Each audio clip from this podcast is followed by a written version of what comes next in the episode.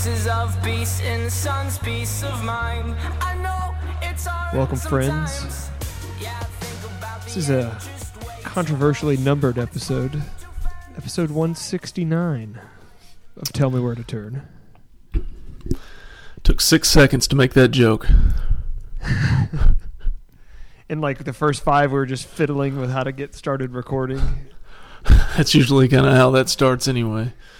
Yeah, this was this was the visual over here. I it's been a while since we recorded, so I opened up the iTunes or the uh, podcast app to verify what episode number we were on. I saw the last episode was 168.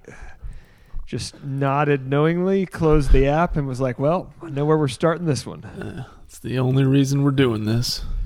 You can find me on Twitter at Tommy2 underscore zero, and you can find the show at Where to Turn Pod. You can find me at Glenn3 underscore 11. And you can find me at Point Break underscore Dave. And you can find me enjoying a 98 calorie, oh, 85 calorie Michelob Ultra Pure Gold. Probably That, have two of them then. that leads to my first question. How much more weight have you gained, fatty? I weighed myself right before I came down. I'm pleased to announce that we are down to a svelte 182 from a high of 187. Okay. And we are also tease ahead to my next appearance on the Swole Society. We are a uh, the remainder of this week and one more week away from completing the Athlean X Inferno. I'm impressed. And let me tell you, I've never felt stronger. I'm I I could just knock down a house right now. It's a good program. And since that was touched, season two of Swole Society will be recorded in the next couple days. First episode of season two, so get ready. Well, that's So been since like March, right? Yes. Took some time off. Had some recovery days. It's always good to rest and take a little time away. Do you guys want a, a quick uh, story that I'm going to share on s- episode one of season two? And I want to get you guys' thoughts on this. Okay. So we got a lot to cover in the next few episodes because a lot's happened during that time off. And one of the things that'll be covered in this very next episode that will probably start a fight between me and Muscle Matt because I have very strong opinions on what exercises you are allowed to ask for a spot on. But here's one I'd never seen before until I saw it a few weeks ago. I'm going to try to describe this so everyone will know what we're talking about. So it's essentially it's a a weighted ab crunch with the pulley, like the rope pulley, right? So you have the pulley high, Wait, is you're this kind of down on a Is this what Chris Benoit did? No, no. He was using a pulley, but wasn't crunching his abs. It was more his neck. or his vocal cords. Oh gosh. Oh my gosh. All right, so you have, you know, you have the pulley above you, you have the like the, you know, rope and you're kind of like on your knees and you're going to oh. crunch down. Tell me more. Just slow just slow down just a touch. So there's a lady there doing it. Oh my and I will, This over. is episode 169. Okay, it's over.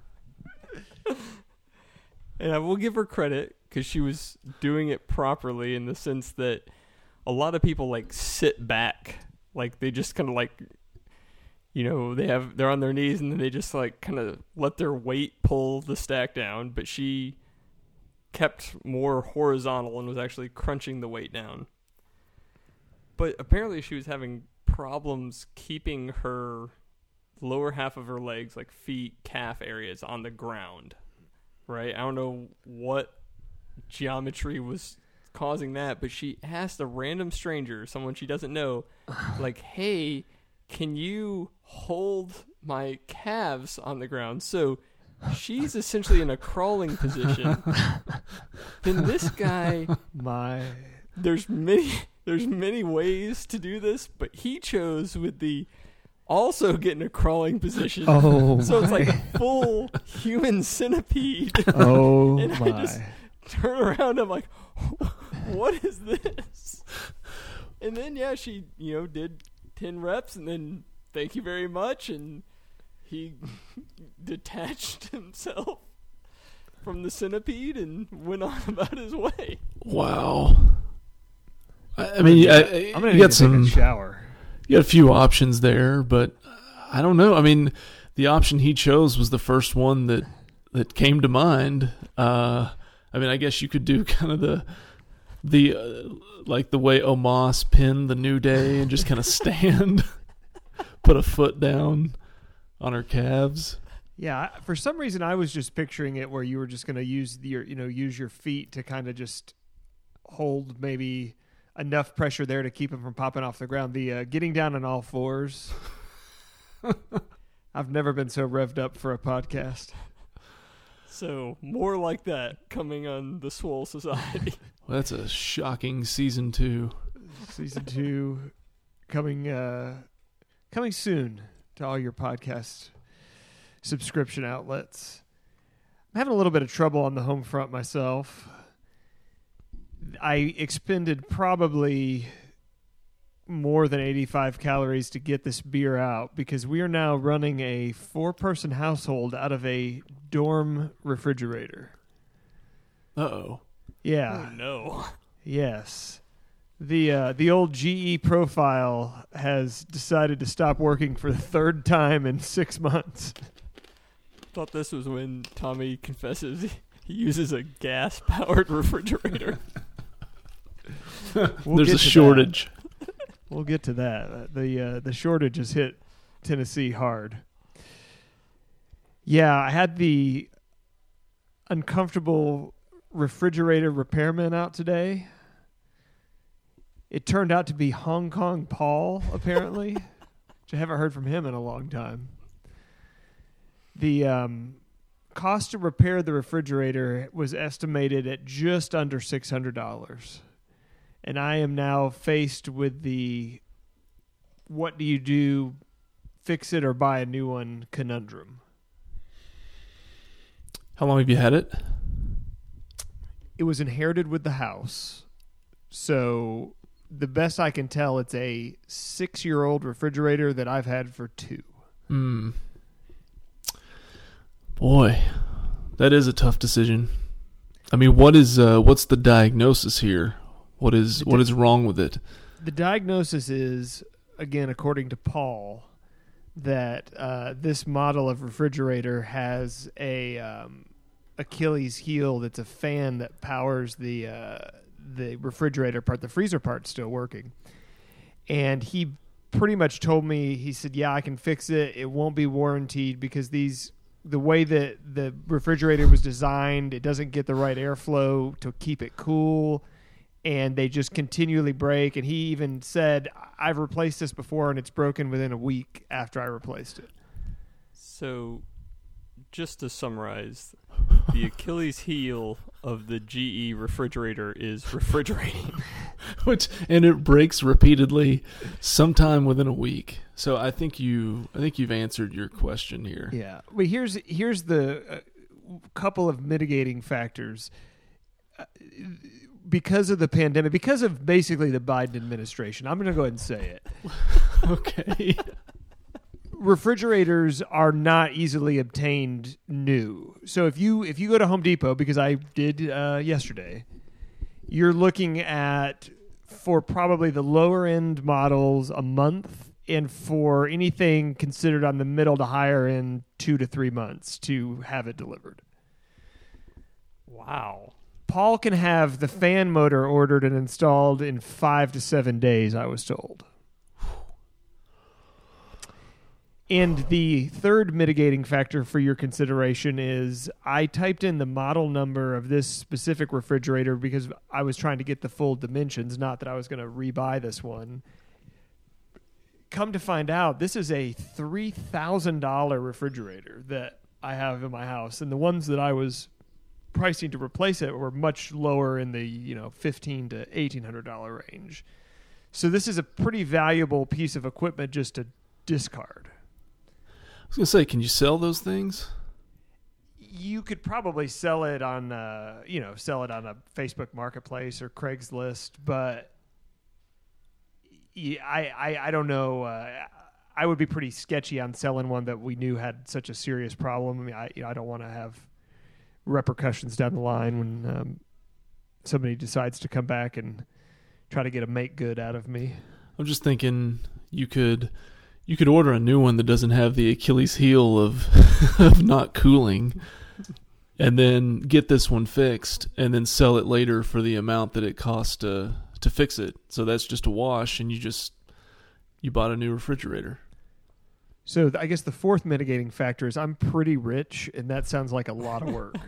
Well, I'm not going to do it. I like to suggest these things, but I've had the same refrigerator since 2005 and things are going pretty well. No, I had the very when you first started talking about this, the very arrested development moment of I don't know what a refrigerator costs because each house I've moved into, you know, they just left it and never had a problem with them. So I've bought like one fridge for like the garage at my old house, you know, just a, you know, eBay, not eBay, Craigslist type purchase. But I've never bought like a nice refrigerator. Yeah, I don't have a nice I was in the dark as well. Right. Just move, buy a new house. That's a good idea. Well, again, thanks to the Biden administration, there's uh, no houses being built, infrastructure's falling apart, gasoline can't be purchased. I, I'm down to one more trip to the office, and I'm going to be on the side of the road. with your maid. She's not on the side of the road anymore. just She was- constantly. She was rescued from the side of the road.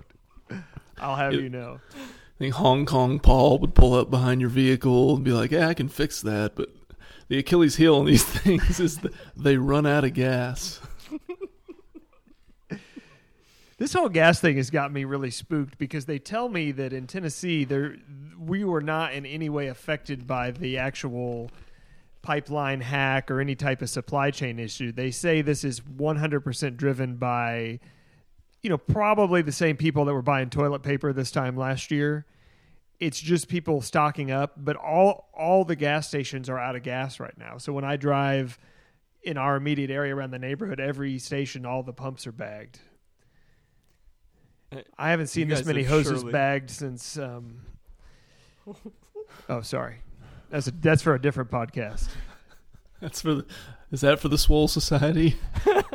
I mean, in a way, it was swole. You guys have surely seen the video of the woman pumping it into like a grocery sack. Yes. Is that real? How can that be real? Yeah, I've I've uh, I have not. I mean, I've heard about that. I haven't seen it, but I did. You know, I did see one of a guy basically just with one of those uh, you know container store just general storage tubs. It's like what could possibly go wrong? Someone redid the "come and take it" flag with like a gas pump and a grocery sack. I saw that floating around. Uh, yeah, all these containers that certainly there's no risk of any type of static electricity or spark where their their F one fifty would just go up in flames on the interstate. I just like to think of the woman filling up the plastic grocery sack, pulling up next to uh, Tommy and I back in our racing days as we're unloading like four jugs and filling them up with generator gas. And she's like, man, look at these idiots with their special gas cans. Just put it in a trash bag. Hold it over your shoulder. wow. Well, that's a story we will continue to follow for sure. Yeah, we've just gone back to the office full time, and I may have to tap out in the second week because I can't get to the office. I was gonna say, as much as uh, I have to drive my truck, I'll let you know. Like I don't know, sometime around July the fourth, whether I'm low on gas or not. Well, I heard you had to drive the truck somewhere recently. You guys ever go to the dermatologist? I have never been to a dermatologist. I don't want to spoil your story because I don't know where you're going, but I've been twice. Once in Tennessee, once in Texas, and those were without question the two hottest women I've ever been close to in my entire life. Uh, okay, so And if that's Yeah. where you're going, I apologize, but that was my experience. no, I think this is a, a story of of where I've been previously and where I went this time, or the just the different experiences. Because I, I went back to this, the same place I've gone before, but it's been at least three years, I think, since I've been, and I've probably been five times total to this to this same place. Just get you know every year checkup, which is actually every two to three years, probably. And the only reason that I go is I don't have any history of that in my family or anything like that. It's just like the random story you hear of, oh, here's the person who was perfectly healthy and no risk factor, and then they came down with melanoma, and then six months later they're dead. Did you just describe yourself as perfectly healthy? Because I take great offense at that. I would No. I would invite you to listen to episodes one through one sixty eight. the the the people in the uh, uh, these illustrations are perfectly healthy. Not necessarily me. All the more reason to go. So that's the only reason I've ever I've ever been. So uh, I mean, my first thought is, man, what a racket this is. Like you go in, they, you know, they ask you some general questions like, okay, this is just uh, anything you've you've noticed that looks weird, anything you're concerned about. And I'm like related to my skin, or you know, You, were you Uh, like talking to him about the DAC contract and Yeah. stuff? like I've got I've got this friend who sends he takes a picture of this lady who's stuck in the ditch. She's been there for since like the freeze. Um so so they ask you questions like that and then uh, they're like okay well the you know the actual doctor will be in here shortly so while you're the first few times I went they're like okay so go ahead and you strip all the way down except for you wear like these one size fits all like medical boxers. And you sit down on the little you know on the table and, and you wait for the doctor to come in to complete the exam. Any questions so far? In your past experiences, did the medical boxers stay on, or they they do okay? so that so they stay on but every other uh, visit i've ever had first off female doctor every time uh, As requested. no i mean just hey That's that's just that's a good question though. Are there male dermatologists? we will get to that so female doctor every time walks in asks a few questions hey you know they can you know kind of take a look at you know your face neck ears whatever and then and then they always have you like lay back and then and turn over and they look at the back of your legs they're looking they're looking at everything and they and they see stuff and they're like yeah this is a you know trapezoidal ding dauber and this is fine This that's is a just- that's a fleck of feces that you didn't get. right. Might want to might actually clean yourself once in a while. But like this is this is not nothing to worry about. This is normal. This is whatever. Unless this starts to turn purple or green, don't you know? Don't worry about it. This Good advice. yeah, this is something. I have a a spot just below my uh, like on my shin where where they tell me every time they're like, don't worry about this. This is something that you either got hit by something or you fell and it just didn't heal right, so it made this weird bump. Whatever. But as part of all those examinations, as you're in the medical boxers, they always go ahead and just do a brief look see everywhere. Even if it's just for a little bit, just kind of a hey, how's it going? Okay, everything everything looks okay. So that's always that's always happened. And you know what? At this age, like I don't care. Like going in for physical, we need to we need to pull this, we need to put something here. I'm just like I don't whatever, whatever you need to do. Like 20 years ago, I'd have been like, nah, let's just push that back. But but now I don't care. So it Can doesn't we- bother me. Can we all in the trust tree here say the doctor's office the your your gimmick has never looked worse than the condition it's in in the doctor's office. You're always shortchanged because you're just It's it's it's a it's a bland environment. It's usually about five degrees too cold in there. I don't know. You guys So- haven't seen you haven't seen my dermatologist. Okay, so and that's all I would always say. You know, doctor, nurse, one of the two is definitely thumbs up. This time, go in, same experience, ask the questions. How have you been? Anything you've noticed? You know, any concerns? Uh, you know, no. And nurse leaves. I guess in an ongoing global pandemic, there's no more the medical underwear because they just said, "Hey, just just strip down to your underwear," and they give you a little you know sheet thing to just kind of put over your lap. I'm like, all right, well, whatever. And so then door opens, doctor walks in. It's a dude, which I'm also fine with.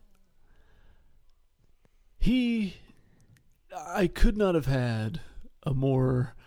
I mean, this was a there's you know uh, three to seven laps left, and we're not changing any tires. We're just putting gas in, and we're getting you back out there.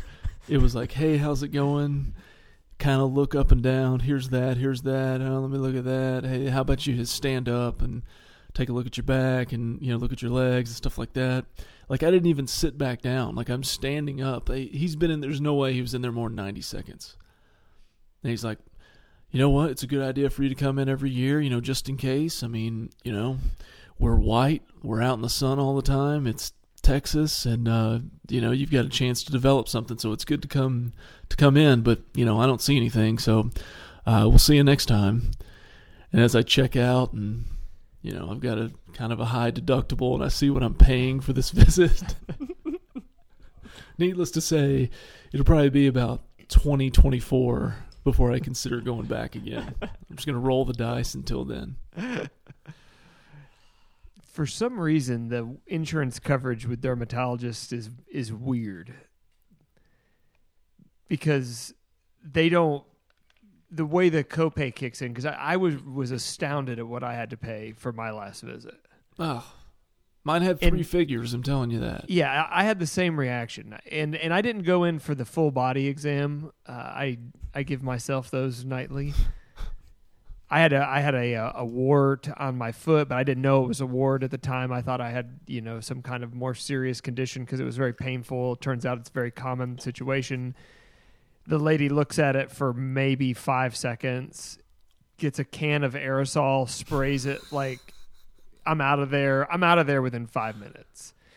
Four hundred bucks, Good lord. and I have You good could- insurance. I, I let's be clear, almost fix a refrigerator. right? And you know what? And it was already cold, so it's already got one thing my refrigerator doesn't currently have due to its Achilles situation. Wow, there are no refrigerators, and and in that luxurious neighborhood, you don't know anyone who just has like an extra one. No, I think they- I think everybody has an extra one. I have an Yeah. extra one, but it's small. No, To go back to Dave's point earlier about being in the doctor's office, we all have one. Just some are bigger than others, but Huh. Wow.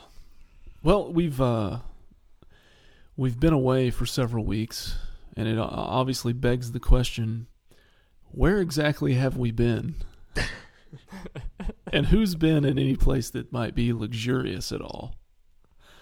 Tommy, have you taken a vacation recently or anything No. extravagant? No, if if anything, I I've been keeping things even more on the rails than normal. You know, in these in these trying times, I think we all have to do our part to really try to conserve. We're we we're right at the precipice of defeating COVID. So the last thing we want to do is is get on a plane and travel anywhere, be around a bunch of people. I, I feel like that would be highly irresponsible at this point. So to answer your question, no, I haven't been Uh, anywhere. Well, and especially to an international international land. You know, taking it outside of the. travel is allowed right now. I, I feel like the U.S. is is still got pretty much the borders closed. So yeah, absolutely not. Yeah, I mean, especially if you're looking. uh, Some are looking to create a a super spreader event, as they're as it's referred to. Yeah, that's what they're called. Well, what about you? Have you been uh, Have you been anywhere?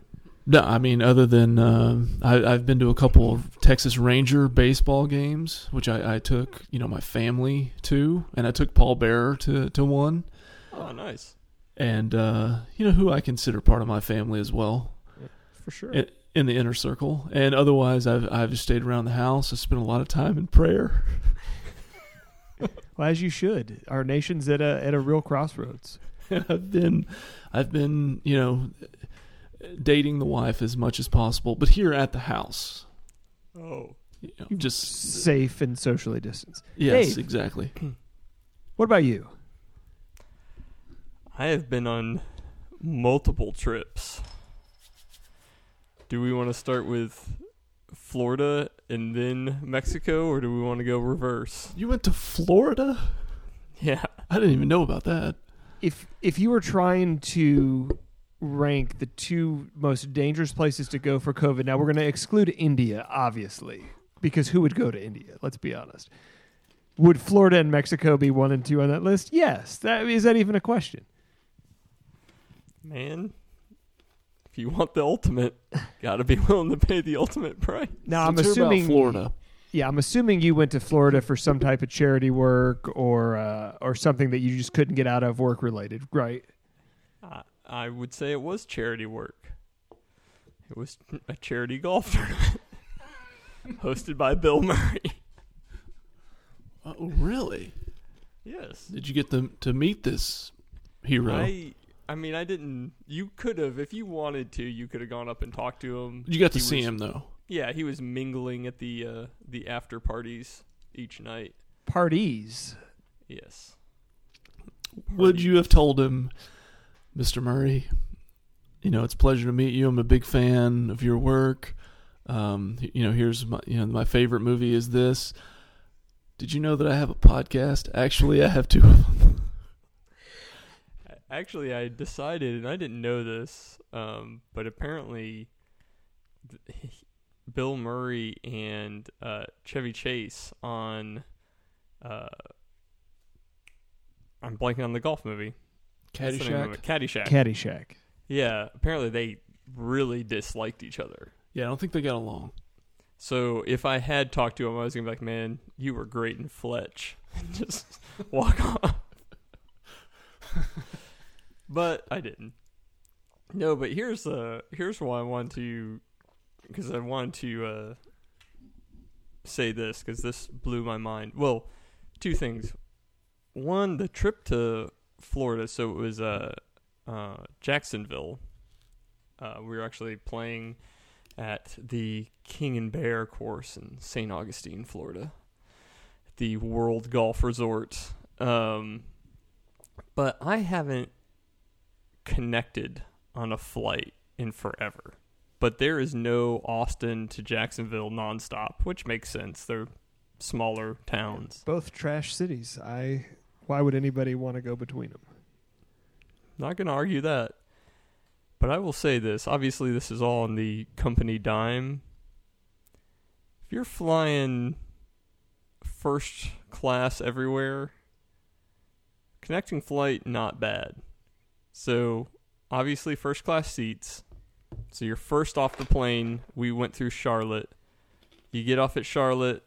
There's a Centurion Lounge right there, which obviously the people I'm flying with all have access to and can get a guest like myself in. You walk up there, you have free drinks, free snacks. When your little American Airlines app pings you that they're now boarding, you walk down the stairs, you walk right onto the plane. You always hear about people that, you know, travel, you know, 250 days, if you have all the perks, it wouldn't be that bad. It wouldn't be that bad. But the story I wanted to tell you, gentlemen from Florida. So we go there, we play the golf tournament is obviously just one round, one day. We went a day early to play just by ourselves. And uh, so golf tournament day, uh, shotgun start, right? So for those who aren't familiar, multiple you start groups on each hole, so it's not like a all day thing. And they actually had two, maybe three flights of a shotgun start. Yeah. Wow. So the whole thing is for charity. Like one night they have an auction and all this stuff. Obviously, some of your money that you pay to go play.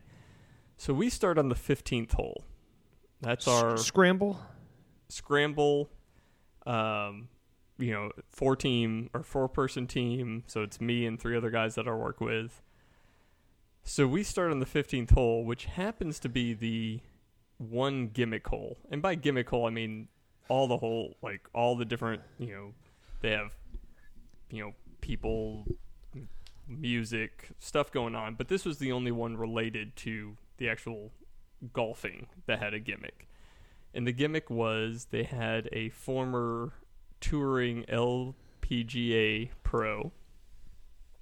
It's a par three over water. And the bit was if you donated $100 a person, so $400, you all got to hit and she got to hit. And if you were closest, this this is the funny part. If you're closer to the hole than she was, any person on your team, you get entered into a drawing for a putter that costs about three hundred dollars. wow, But then, what a payoff! yeah, then if you donate above four hundred dollars, you can pick the club she hits to give yourself essentially a better chance at being closer to the hole. And I think you got like extra. I think if you did it with four hundred dollars, you got four entries, and if you did more, you got more entries. Whatever. so we of course do it, right? It's for charity. I think we donated like six hundred dollars so we could pick her club. We thought about just being jerks and making her hit something really weird, but we're like, we uh, I think she had like a fifty-eight degree wedge. We're like, yeah, we just want to see, we want to see her put on a show. So we gave that to her. Obviously, it was her first shot of the day. She was to the left of the green. We got closer. Anyways, so we come all the way back around. We play our whole round. We end on 14. So, but essentially everyone's ending. So the course in front of us is open. We're like, well, we're going to play the last three holes again. Why not, right? So we pull up and she's finishing up, and we, you know, started chatting with her. She was actually from Houston or somewhere around Houston. So we start talking to her, and we're like, hey, did anyone not donate? And she's like, yeah, you know, the last group through, like, it was acting like they weren't. And she kind of like shamed them. She's like, everyone's donated. And so she shames them into doing it. And she was a salesman. She had a few things going for her. And Oh. uh, Okay. so we so we ask her, we're like, so, you know, like how much did you, you know, make on this first flight? And she's like, Oh, you know, I think we're at I don't remember what it was, like eighteen thousand or twenty thousand in donations. We're like, Oh man, we're like So, you know, do you get any piece of that? And she's like, Oh yeah. And we're like, Oh, really? Like I was surprised she's being honest. She's like, Yeah, we get fifty percent. Never donate to charity. Yes. That's was like, yeah, that- unbelievable. She goes, they take out whatever we spend on travel, that comes off the top, and then the rest is cut in half, and they get half. Wow. I'm shook by this. yeah, I was like blown away that it was that much and that she told us. Wow. Now, I don't want to break your flow, but when you're done with golf stories before we transition to Mexico, I do have a golf thing I need to interject, but I will do it at a time of your choosing. I would say, let's do it now. We're on golf. Okay. I played in a charity scramble on Monday this week. Hmm. And Sounds like a day you should be working. it does, doesn't it? And for all my employer knows I was working, which Oh, jeez. funny how that works, isn't it? Doing the in between shots, go hit a few keys on the laptop trick. Just keep the uh, keep the mouse moving. But unlike Dave's tournament, I'd be surprised if they raised four hundred dollars cumulative for the whole event. But as someone who plays a lot of these charity scrambles, and I know Glenn in your day you probably did too before uh, Kliff Kingsbury in the Arizona airport and all that. Yeah, Yeah, right, before right. you let him down with your crutches.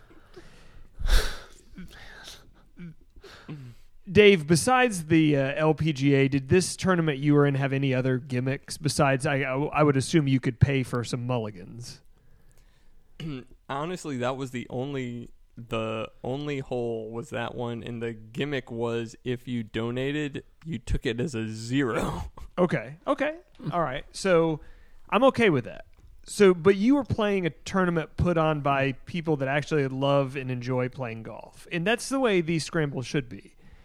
And my dream scramble would be a very hard course, making you play from the furthest back tees and actually use the strategy of having to play one out of four shots. This tournament that I played was one clearly organized by people that have never golfed before and had so many rule gimmicks and loopholes that you would be amazed at what transpired. So typical to these things when you register they say do you want to buy the mulligan package and then that usually gives you whatever the gimmicks are and then yeah if there's a, a whole specific gimmick that's extra twenty dollars a piece. It's at a country club. Is it a very nice course that we'd all never played? That was like we don't even know what the charity was. Like we we signed up for it because it was at a course we wanted to play. Turns out it seemed like a pretty decent organization. The Proud Boys. So listen to these gimmicks. So I we all pay the 20 bucks. They hand us a card and it says this is what your 20 bucks gets you. It gets you one mulligan each.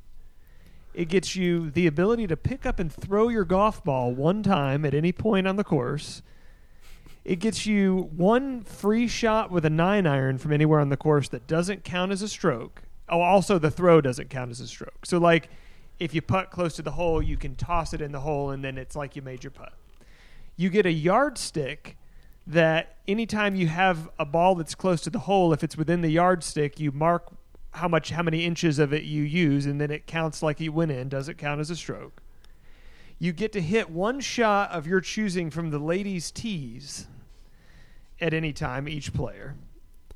and this is for everyone in your Each person on the a- team. If you, but, if you, yeah, if you buy the package, Yes, but it gets significantly worse. And I clarified this rule before we were going out.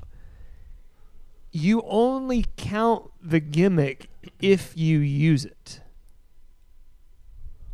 So take a minute to process what that strategically means if you're playing this as an advantage player. Well, I mean, you could all essentially hit a mulligan shot all the time. What it means And- is you all tee off, then you all tee off from the ladies' tees. Then wherever your ball lands, you all throw it at the green. so th- this was the most asinine tournament. It took us seven hours to play our round. we shot a 51. And we walked in there and we said we had to have won this tournament because and our, our arms are all blown out from throwing golf balls. So you could do that more than one time. I thought it just they they the non golfers made the rule. The, the gimmicks were bad enough on their own, but it should have been if you hit from the ladies' tees, you used your ladies' tee shot. yeah. It's not Yeah. if you hit for the ladies' tees and you like your shot, you used it. But that's what it was, and we clarified it before we went out. Oh no. so we post our 51, and we're sitting there thinking we won this tournament, and then the rest of the stores start rolling in 37? 45, 44, 41. yeah. That's ridiculous. It, it was the stupidest thing I've ever seen. I'll, I'll show you guys a video afterwards of us throwing golf balls from 60 yards out, which is harder than it sounds. Oh yeah. You think you can throw a golf ball a lot further than you actually can. Yeah, you're holding that light. thing, and and, you, and we were we were 60 yards off the green, and we said, hey, this would be a good time to all try the toss because if we get one close, it doesn't count as a stroke. So we're basically laying one. we're putting for eagle, and yeah, it was way harder than it looked. Yeah. Wow. Yeah, it was it was uh, it was asinine. I haven't played in in in very many that were that gimmicky. I know um a buddy of mine organized used to organize one. Didn't last year. COVID canceled it, but um, he always has a deal where there's there's one hole that everybody has to use the same putter and it's a putter that is for like like a little kid's first set. Like it's not plastic. Like it's actual you know whatever metal steel whatever they make those out of. I don't know. Not a putter maker. But uh it's it's like two feet tall. So just imagine like my dad at six five and a half trying to use this this putter that's like a butter knife with a with a grip on it. And that's a pretty good bit because you because if you hit close you only have to put it like five feet no big deal but if if you're like 35 feet out like a breaking right to left uphill like that is it feels like you're putting it with a pencil So before we before we get to Mexico, I'll just very hmm. quickly run down my favorite gimmicks I've ever ever encountered. So of course we've probably all done the air cannon, which is a blast. You know, you shoot the golf ball out of the air cannon that goes 400 yards. I've been at one where they had a long drive pro hit your drive for you, which was hilarious to watch. I mean, it's just you know one of those like way oversized clubs. But my favorite gimmick ever was the high, the worst handy, like the worst player in your foursome, the highest handicap. It's a par five with water. He gets to hit his first shot from with a nine iron, or no, I, it's not even. It's not even with a nine iron. It's with whatever club he wants, but he's one forty out, right in front of the water. But before he hits, you have to decide if you're going to use his shot or not. But he's hmm. laying zero in the fairway. So when we did this, we had this guy that was terrible. So he's sitting there 140 yards out, and we're telling him, like, dude, just bump the ball forward. That's one. Then we're all hitting our second shot from there, and we're 130 gotcha. yards out. yeah And he's like, guys, I i'll got make it this." was i was i playing it was? Hoosiers. It was Hoosiers. Coach, I'll make it. What do you think happened? you Right in topped water. it It topped almost skipped across, but it didn't. yeah let's say lined it right in there But yeah, I love those. I love those gimmicks where you have a you have a real uh, you know polarized outcome. If it, it could it could be the best thing to happen to your round, you could be sitting on the green in one on a par five, or your guy just yeah just skins it straight in the water. all right take us to mexico Oh well, real quick. Oh. one more thing from the golf tournament that was super funny was uh, so, and I also didn't know this till I got invited to this. It's technically not Bill Murray's golf tournament. It's the Murray brothers. Hmm. brian There's like eight of them. Bri- Is Brian the dead one? Ugh. Because one of them, one of them died like within the last year. oh he And might during- have during the auction they decided to let's talk about that bring the room on down but Look that up so yeah they were all there They're sisters too, right? They- yeah they're sisters too i think Okay. there's like eight siblings total maybe seven now um but one of them like the one that honestly is like the most kind of MC in the whole thing is Joel Murray. Like Bill Murray seems like he kind of doesn't really want to be there. but so we're going out for our round and the guys I'm playing with, they all played it last year or I guess it was canceled last year, the year before. So we see this young like uh you know, college age kid walk by and he's got like uh OSU, Oklahoma State, like golf bag and head covers and all this stuff. And uh, one my buddy there is like, yeah, he's like, watch this. He's like, that guy's. I guarantee you, that guy's on Joel Murray's team. Because it's basically like in The Wire when they have the basketball game between Prop Joe and Avon, and he gets like the D one players. So apparently Joel Murray stacks his team. Maybe they all do, but we definitely were we kind of crossed paths. I don't remember what hole they were on, but you know we kind of could see them. So their foursome pulls up. OSU kid gets out. Par four, just uncorks a drive like you know I don't know yardage, but a lot further than any of us hit it on that hole. No one else gets out of their carts, out of the foursome. They pull up. He's probably I don't know, 70 yards out, 60 yards out. He gets out, chips it, jars it in the Oh, hole no. for Eagle. No one else on the team ever got out of the carts. They just load up and keep going. That is the way to scramble right there. That's the way to scramble. Yeah, All right. so then. So yeah, how how uh how bad was the diarrhea you got in Mexico? did not did not I somehow faded that. So yeah, flew down to a uh, little place called Mayakoba, which is an area of Playa del Carmen, which is about 40 minute drive south of Cancun. So you fly into Cancun and then you have to get the uh, you arrange transportation with your uh, with your resort. That's key when you're going when Because otherwise you're kidnapped instantly, right? yes, it's it's very key to arrange transportation through your resort. Even to the point when you're in the Cancun airport, they're making announcements like, "Hey, if you need a taxi, there's like taxi counters in this part of the airport. Only use them. Like, don't go outside." Like, do not leave this airport. Yes, So sounds completely legitimate. Yeah. So we already had, you know, had uh, transportation arranged. So we go out there. We get in the, uh, we get in the, you know, meet the driver who's dressed like they say. He knows who we are, whatever. So we're driving, and there's essentially one highway from Cancun down to Playa del Carmen.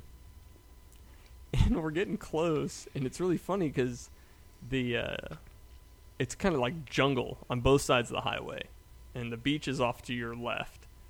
So like the resorts, like you kind of tr- turn into the resort, which I'll get to in a second, and drive through a little bit of jungle, and then you're out resorts and beaches. So the guy's driver's talking to us, and he he tells us like, yeah, you know, he's like, if you want to explore the jungle, which not gonna do that, but he's like, he's like the jungle to the left side of the highway, that's okay. He's like the jungle to the right, and he like points to the sign, and there's signs like billboards on the highway that there's like jaguars over on that side of the jungle. Like it's like got like the no smoking like of around people walking, and then like a picture of a jaguar. Oh wow, never heard of that before. Unbelievable. Yeah. So, anyway, so we get to the resort, and that's a whole nother thing. Is you pull up, and it's like this huge gate with like people in like full fatigues and like machine guns, like standing there. They take your picture, Mm-hmm. and then they like, because we, well, I'll get to that in a second. We actually left the resort one time, and I mean, they are when you're driving in and out, like there are checkpoints all over the place between the gate and the resort to make sure everyone in there is people that are supposed to be in there.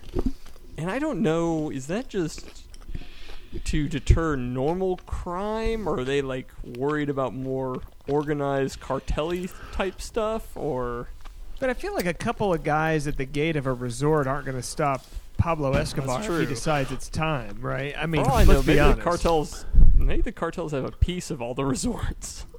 maybe it's their guys standing out there. I I would just say that, like you represent the you know one of the biggest assets that that country has in tourism.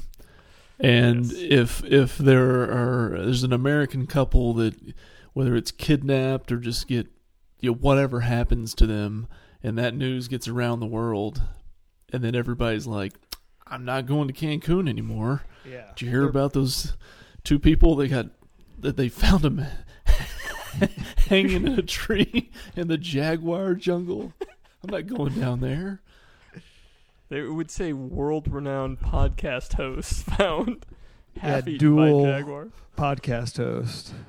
Um, Everything we- you're saying is why I would never go. By the way, It was similar when I went, and that was that was in a 2017. But uh, I don't think there were people with automatic weapons and in fatigues at the gate of the resort. But you know the the main highway that we took, the you know the shuttle or whatever took us from airport to the resort. There was at least two or three stops where you stop and there are multiple guys with machine guns who get the identity of the driver. He shows them some kind of a card, you know, I'm a shuttle driver. They may have done the where they check underneath the car or something like that. I don't know. I was just like, I just want to get there and then and then not leave until it's time to go to the airport. But I experienced much the same thing. Yeah, it's weird. Yeah, and the checkpoints on the highway are weird. Like they have like full. I don't know if I'd call them speed bumps, but definitely like disturbances in the road to make sure everyone stops. Really strange. So, yeah, I mean, we get to the resort, uh, which was awesome. Uh, by far the fanciest vacation I've ever taken. Uh, I'll also say this: there are a lot of absolutely miserable rich people. Like, Okay. I mean, we we go out to these dinners and there's like this. I, there was some European of some sort. This like family. It's like a guy and a wife and his like 17 year old son. We saw them, you know, three or four different times at different things, you know, either restaurants or out on the beach. Always look just like like they were on death row, just unhappy, just like sitting there. And it's like, guys, like this is the greatest. This is a great place. Like, what's the Yeah. matter? How Um, was uh how was the beach scene? the beach scene was good. I mean, you know, it's I don't, I don't know how they all are. I've never been. I've never done the Mexico beach thing, but our hotel was like a private beach, right? So, you know, you get out there and just lay around. There's people, you know, it's they have all the whatever day beds and chairs. So as soon as you walk out there, a guy runs out and puts towels and gets you water and drinks and all that. So you don't have to, you know, it's not like a camp out beach scene. It's all already set up, and you just go out there. And, but yeah, it was cool. The only thing that was bad was we um, were gonna snorkel, and every day of the trip except the day that we weren't able to snorkel because we had uh, spa day. Uh, the red flag was out on the beach for currents and wind, so they canceled snorkeling every day. the red flag was out for the car the cartel flag was out. I was I was going a different direction. I thought it was out because Juan Pablo Montoya ran into the jet dryer, but So okay, so and the other thing on the on the beach, how much how much unwanted nudity were you exposed to on the beach? Because when I went, whether it was from the European or from the sixty plus year old who just doesn't care anymore, there was We did not plenty of that. have any of that. Man, we had it every day, and we even had it where you have either the the the, the little you know chairs or you know whatever that you can reserve, Yeah. or the ones they just place out there. I just remember one day we found a spot, and then there was just these two married couples, and I think I think they were actually American, if I remember correctly, and the wives tops off. And no way any of them were younger than like 55 or 60 years old. And they're Okay. just like asking us questions and having just conversation with us. And of course, I told them about the podcast and wanted to have them on. But so we, we got a whole, just a whole face full of it. We did not get that. The only interesting thing we ever had on the beach was there was a influencer that came and like was with it like you?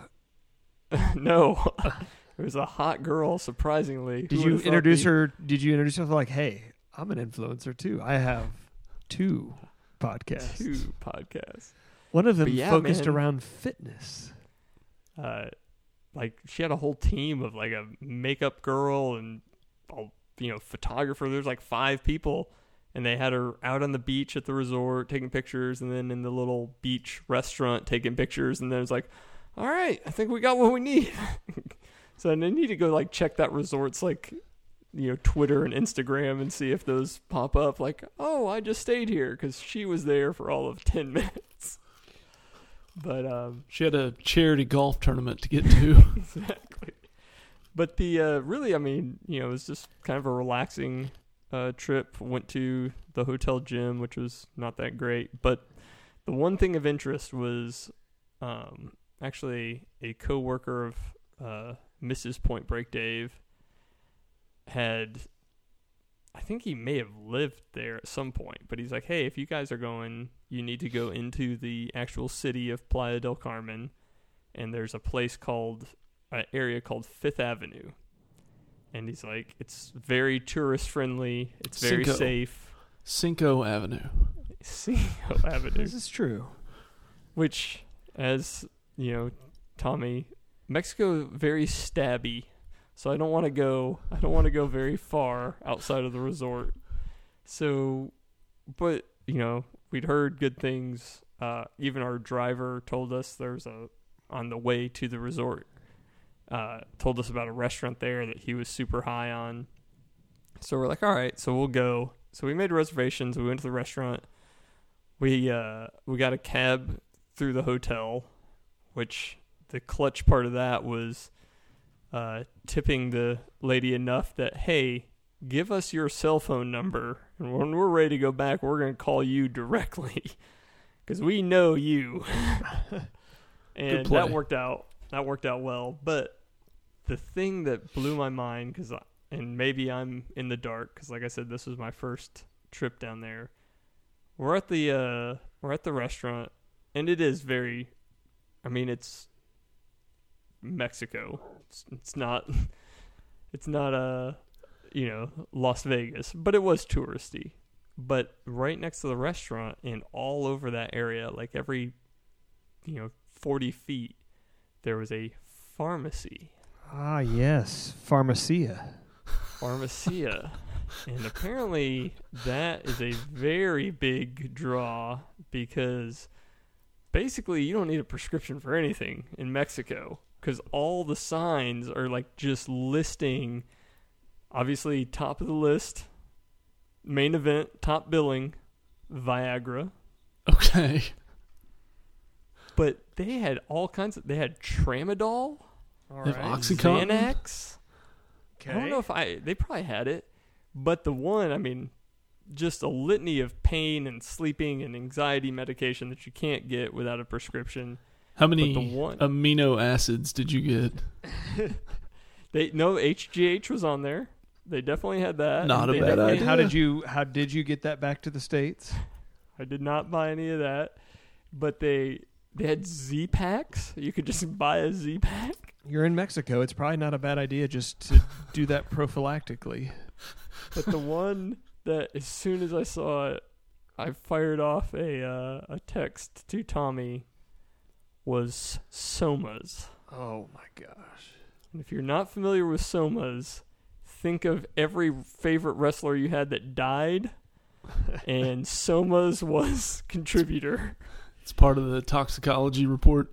Yeah. Apparently, you, somas are a muscle relaxer. Mm-hmm. It definitely was in Umaga's death, and I know all those guys use them all the time. But yeah, I actually went in went in when went in one of the pharmacies trying to find because I was gonna get a picture of the bottle or box of somas to send to you guys, but they had them like, I mean, they weren't like you could buy them but they had them like not easily accessible. Like the lady had to hand it to you. I was like, she's like, "What do you want to see?" I was like, "I'm I'm good. I don't I don't want." but uh, yeah, man, Soma's still Yeah. a thing, and uh, but I'll say this: the other thing I want to talk about is traveling, and I don't know how it is in other countries, but traveling to Mexico during COVID enormous pain.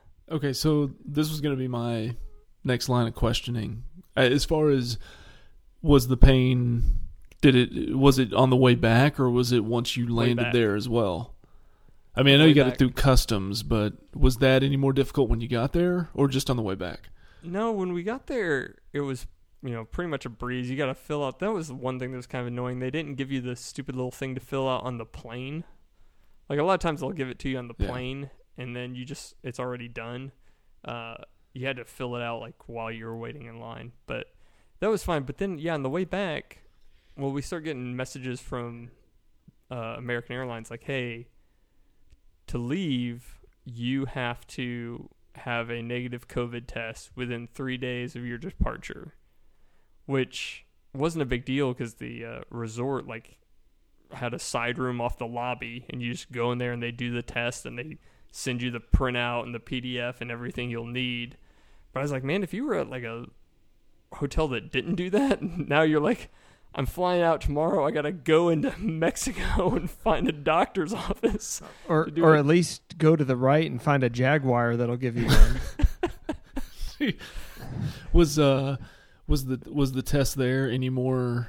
What was it? Was it the nasal or was yeah, it it the was uh, back the of the up throat? the nose. It was the up Okay. the nose one. Was it And like the honestly- half-hearted one where they just barely went in there, or did they go full brain? No, it, it it didn't feel like they went very far. I think they I think they want them to all be negative. Yeah, no, I would assume. Yeah, there's not. They're not gonna. They're not gonna scrape your brain at a at a five star resort when they want when they they want you to come back. yeah. So, but here's what was in this may just be a a system error that made it worse than it should have been. So they have this thing called Verifly, which is an app that's tied in with the airlines. So the bid is like American Airlines like go download this. So when you go get the test, you upload the document and you like put in your flight number and your name and all that. And then you know they you know essentially share information. So then when you go to check in your on your AA flight, it looks up your name and the flight, and it's like, oh, we see on Verifly, you know, they have your documentation that you have a negative COVID test and you're good to go. That's how it's supposed to work. For some reason, for me and my wife, like we go to check in, you know, to on the AA app and you know put the boarding passes in our Apple Wallet and all that, and it won't let us check in. It's like you know you don't have a negative COVID test on file. Go to Verifly, and it's you know the circular of we've already done that. So we're like, whatever. It never it never synced up. So we're like, well, we'll just get to the airport. You know, we have the printout of the test. It'll be fine. So then we get to the we get to the airport and you know, they have like a baggage drop line for Verifly, but we're afraid to try it because we're like, I don't know if they're gonna we're gonna wait in this long line, get to the front, and they're like, oh, it's not. So we just go into the uh, the American Airlines priority line was super short, so we're like, we'll just go in there. So we get in there. There's like you know four people in front of us. This lady ties up. There's two people working the counter. This lady ties up one of them for the entire time we were there, like 25 minutes. Her passport was expired. And the lady like keep the American Airlines agent like goes off to the side and is talking to her. I'm like, there's nothing to talk about. I understand that you feel bad for the lady, but there's yeah, you can't fudge that. You're right. You're out of luck. You're going back to the consulate on that one, right? Yeah. So we finally get up there. You know, they were able to do it. But then you go up to go through TSA through uh, security, and Mexico has their own paper. I don't have COVID thing you have to fill out like after you've already done everything with the airline. So they, like, you're halfway down the little you know queue line, and they're like, "Have you filled this out?" We're like, "No, what's that?" Well, you have to go back downstairs and go Oh, out here and get this form. You're like, Is it a is it a form or is it just kind of like a post-it note? You just kind of peel off and put no. There's like a guy like drawing little lines and boxes. Check one. uh, but yeah, so it, it's a bit of a hassle just because you have to get the test and then when you have to fill out all these forms. But got it done and yeah, overall thumbs up. It was a good Yeah. time. Infinity pool or no? Infinity pool out over a lagoon, Yes. hot tub, the whole thing. It's the only way I'll to go. the infinity pool was heated and I, I will say this that uh of course i mean the biggest benefit is you just have nothing else to do so it's not like you're getting up early rushing to the gym so every morning get up go sit in the hot tub get the body warm stretch out a little bit go to the gym come back sweaty from the gym jump right in that pool and someone will be by to clean it later Just a world of not my problem. Exactly. And it was glorious. All right, gentlemen. Well, as we conclude this episode, we're all going to be together here soon. Are we ever? We About a talk week about, and a half. Yeah, we talk about an international flavor. We're going to be together at the Circuit of the Americas Oh, for yes. NASCAR's maiden voyage around the Austin, Texas based circuit built for Formula One, now hosting a NASCAR event. When should I expect you, fine gentlemen? I'm glad you asked that question because we Oh, have a Lord. bit of a problem on our hands. Boy, we're about to get fake Paul Baird so hard right so now. so Point Break underscore Dave has all the has all the tickets to this event, right? So as long I as I can get to him, I'm good. yes. Okay. Let All me right, ask you go this. Are these tickets perhaps digital tickets? Oh no. Because we have a problem, gentlemen. So, as has been common in the COVID era, so I uh, I travel fairly often. I come back to Dallas quite a bit for different events. So when COVID hit, I had uh, a fair amount of plane tickets that I just kept rolling over and rolling over on the Southwest app as I my f- events that I was going to attend were inevitably canceled. So at one point, I repurposed one of those for uh, a trip to Austin for the Circuit of the Americas. Now, another phenomenon of COVID is Southwest has been consolidating and consolidating flights because they don't need as many. So, you know, they might have had six nonstops from Nashville, uh, and then they go to four, and then they go to three. So, my inbox is littered with we've changed your flight, we've changed your flight, we've changed your flight because I have I think four or five active trips booked that I keep pushing back. So I've become desensitized to these emails. So when I was checking my travel plans for Austin, I realized that I might have missed a couple of emails about my flight being rescheduled. So instead of coming in Saturday afternoon, as was the original plan, they have rebooked my trip for Sunday. So I am now landing on the track. What? Now, There's no Can you way. not change it? yeah, you can you, change uh, it. You can change it for free within a window, but that window had elapsed. So now I can change it for no cost other than the difference in the ticket. And this is where my problem lies. At this juncture, to change it to Saturday, uh, if I combined that with the price of the repair, I could actually buy a new refrigerator. That's re- So Man. I was able to change it to the earliest flight Sunday, which leaves Nashville before seven o'clock in the morning. So I will be on the ground in Austin, I think at like nine thirty or nine forty-five on Why don't race you just on race change day. it and fly into Love and drive down with Glenn? yeah.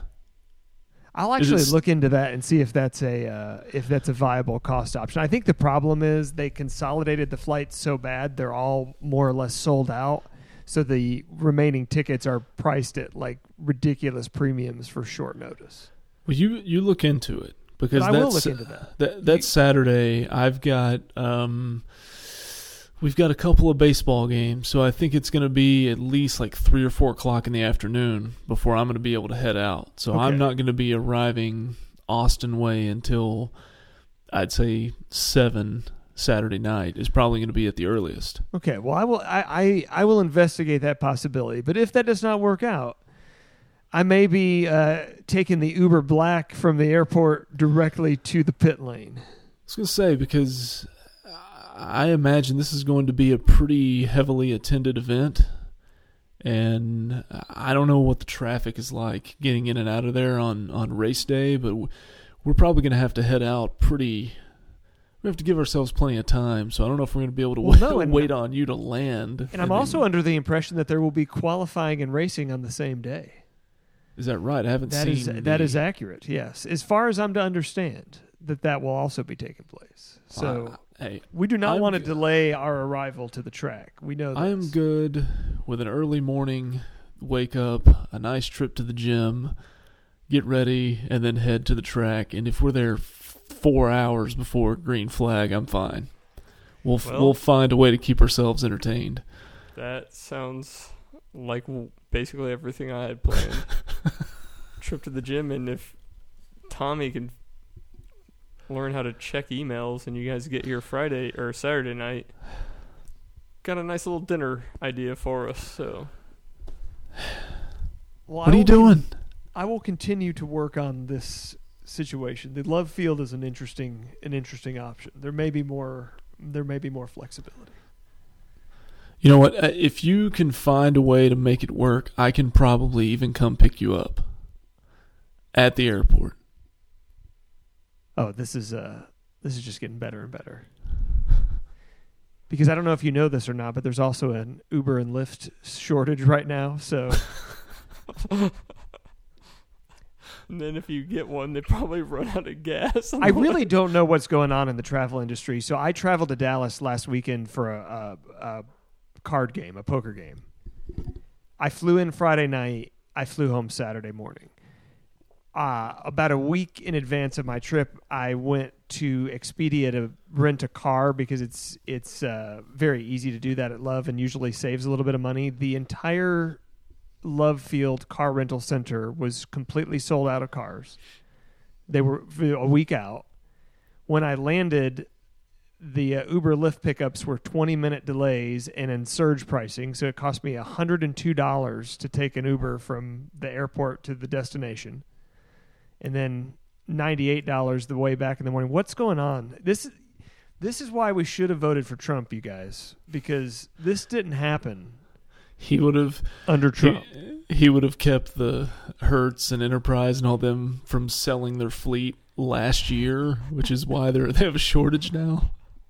Here's what I gathered from that story is Tommy will spend $200 on Uber surge pricing but won't pay enough to get here on time because he can't check his email. You've cost yourself an extra 2 or $300 to change this flight and get here at the proper time. Yeah, I Suck it up and do it. Yeah, just put your small refrigerator on your back and start to carry this trip. Make it happen. I hear you've got some new attire for this trip. Is this true? Yeah, I will be sporting uh, Team 23XI. and I'll be getting great support from the crowd. I got a I got a great a great shirt. This is probably the only market where you'd get support for that. You're probably right, but it is uh yeah. It, it supports the driver, the race team, and America all in the same shirt. So I think I hit the jackpot.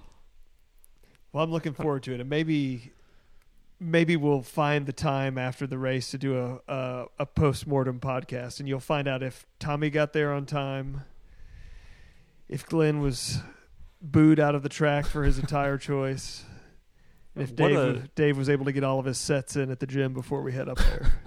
What a pinnacle moment it'll be when Glenn climbs the fence at the Circuit of the Americas. Dude, if i right now if if Bubba Wallace wins the race, I I might be making my one phone call to, to one of you guys.